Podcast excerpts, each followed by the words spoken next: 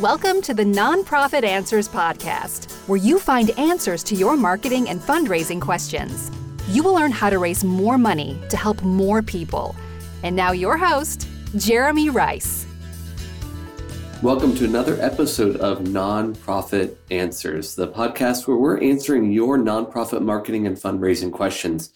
Thanks so much for joining me today you could please uh, do me a favor. I would love your honest rating review on iTunes or your other podcast providers.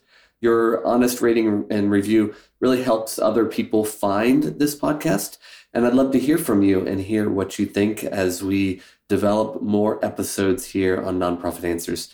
Today, we're going to talk about uh, something that's really essential in today's fundraising marketplace. I don't know if you've looked at the fundraising effectiveness project survey from 2018. The results just came out. Some people are panicking about the results. I don't. I'm not panicking about the results uh, because I think if you're a nonprofit who is connecting well with your donors and providing a lot of value to them, you're going to do well despite what the industry is doing. But one of the things that is happening in the nonprofit industry is it's losing donors.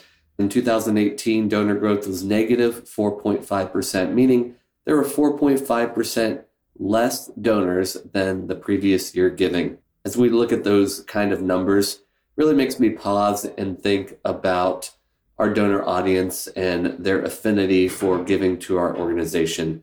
You see, uh, within fundraising as a, as a whole, there's an area of study around donor ratings. And this is how do you rate particular donors and how they uh, connect with your organization? One of the models that fundraisers use is called the PAC model. The PAC model stands for propensity, affinity, and capacity.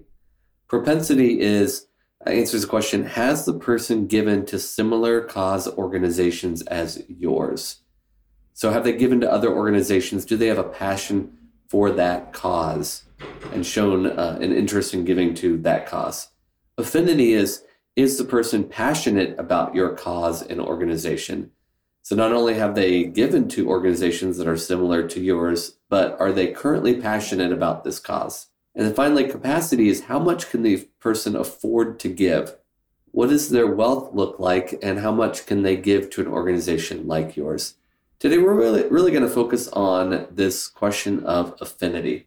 In today's question, the donor uh, is connected to the rep at the organization and not necessarily the organization. And She's looking for an answer on how do we get that donor connected to the organization and not just that rep. This is going to be really useful for organizations where you have people that raise their own support, but you'd like to see those supporters become supporters of the organization itself, and also for uh, organizations that use peer to peer fundraising. In peer to peer fundraising, a lot of people are connected to the primary fundraiser on the campaign and not necessarily the organization itself. And so, how do we increase that affinity for organizations so that those donors will give to the organization and to the cause? Here's the question Hi, Jeremy. My name is Karen, and I'm the executive director of a service organization. I've been on the job for about a year, and I have a staff member who has been here some time. The organization formerly required staff to raise their own support, but now we do not. My staff member previously raised her own support, but now raises support for our organization. Most of the donors know her, are friends with her, or are related to her. I want the donors to give to our organization because they value what we do, but I'm not sure how to transition them to giving because of the work we do and not because they know my fundraiser. Currently, all of our fundraising is done via direct mail letters my staff member writes and sends out quarterly. Any recommendations are appreciated. Hi, Karen. Thanks so much for the question. Uh, this can definitely be a common problem. I'm going to give you some examples here of other organization types and other similar situations where an organization has a problem that's similar to your question. This is a common problem at organizations where people raise their own support. People begin to see those donors as their donors. They begin to think that those donors aren't the organization's donors, that they need to protect them. They begin requesting that the organization not send communications to these people. Um, they get very emotional, and it can be very emotional to try to move donors from what a traditionally, you know, a, a staff raising their own support to people giving to the organization. It can be very emotional because they do get very connected to these people who have been supporting them for a long time. It can also be risky if someone leaves an organization who raises support for the organization. If a donor begins to see themselves as connected to that person and not to the organization, then they could be at risk if someone leaves that donor could go with the person or they could just quit giving entirely. I've seen this a number of times uh, with major donors. When a executive director president ceo leaves the major donor may get upset about the situation and stop giving to the organization. At food for the hungry we see it sometimes with child sponsors. They get connected to the child or to the country the child is in and not to the organization. We work really hard to help donors understand that their support goes uh, beyond just that one child and goes to help a number of people within that community. And also uh, to get them to understand what Food for the Hungry is doing beyond just the work with that particular child.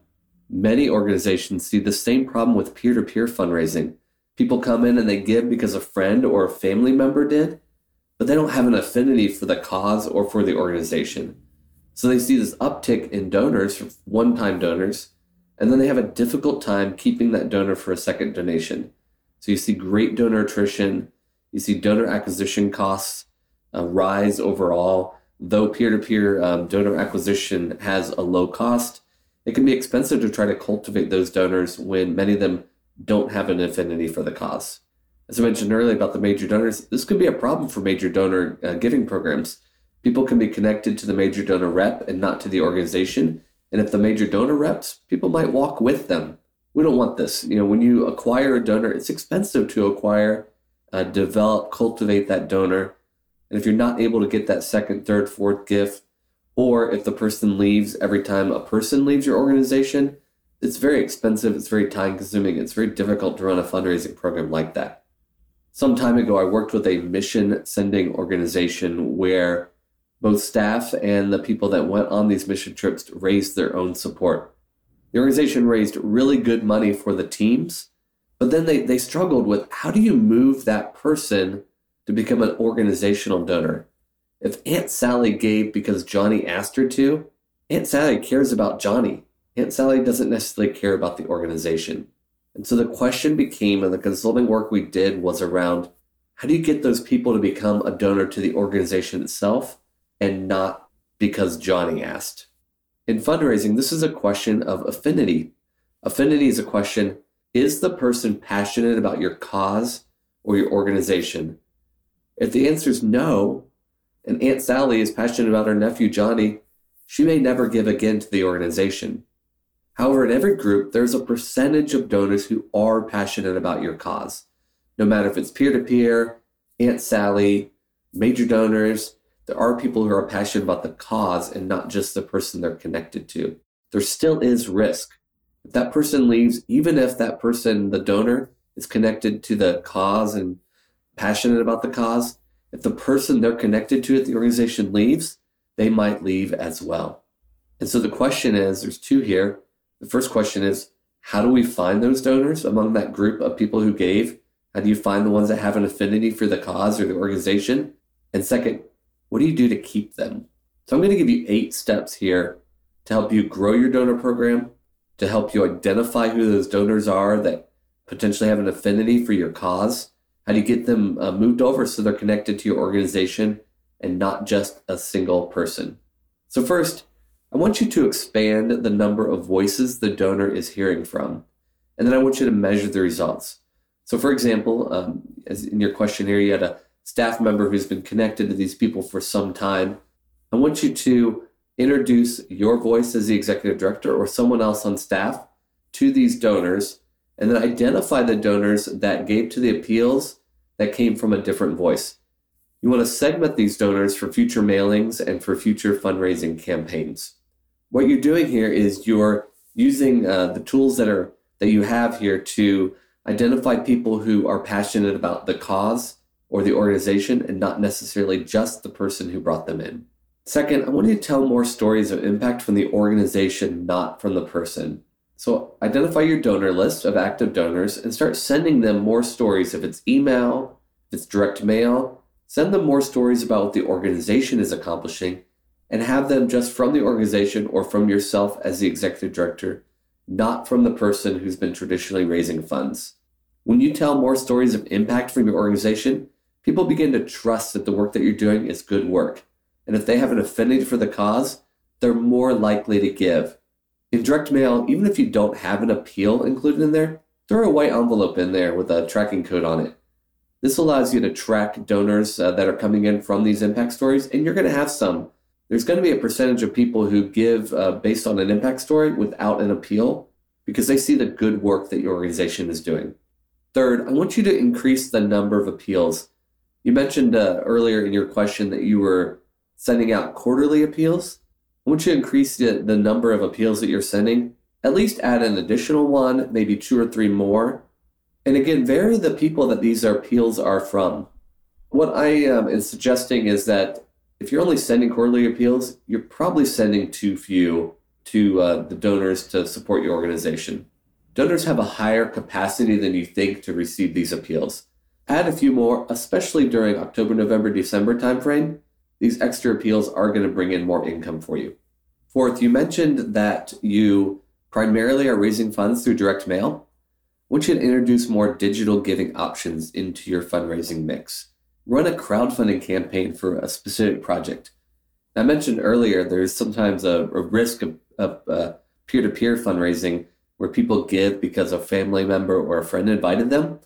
Crowdfunding is different. Crowdfunding is where a group of people come together to raise funds for a specific project. By introducing these new digital giving options, you're going to decrease your cost of acquiring donations, uh, as the cost of digital giving is much lower than direct mail.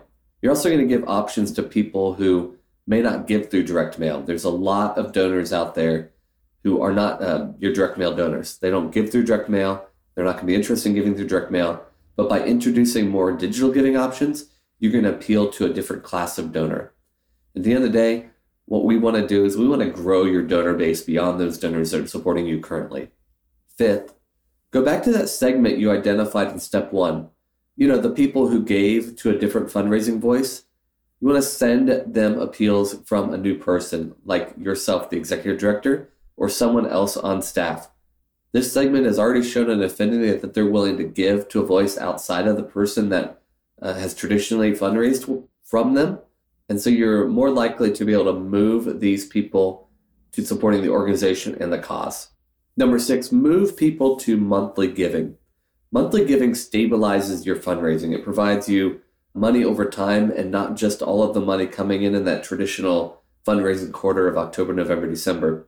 If you go back and do a donor survey with your audience, I bet one thing that you're going to find is that your donors crave connection. They want to be connected to something, to other donors.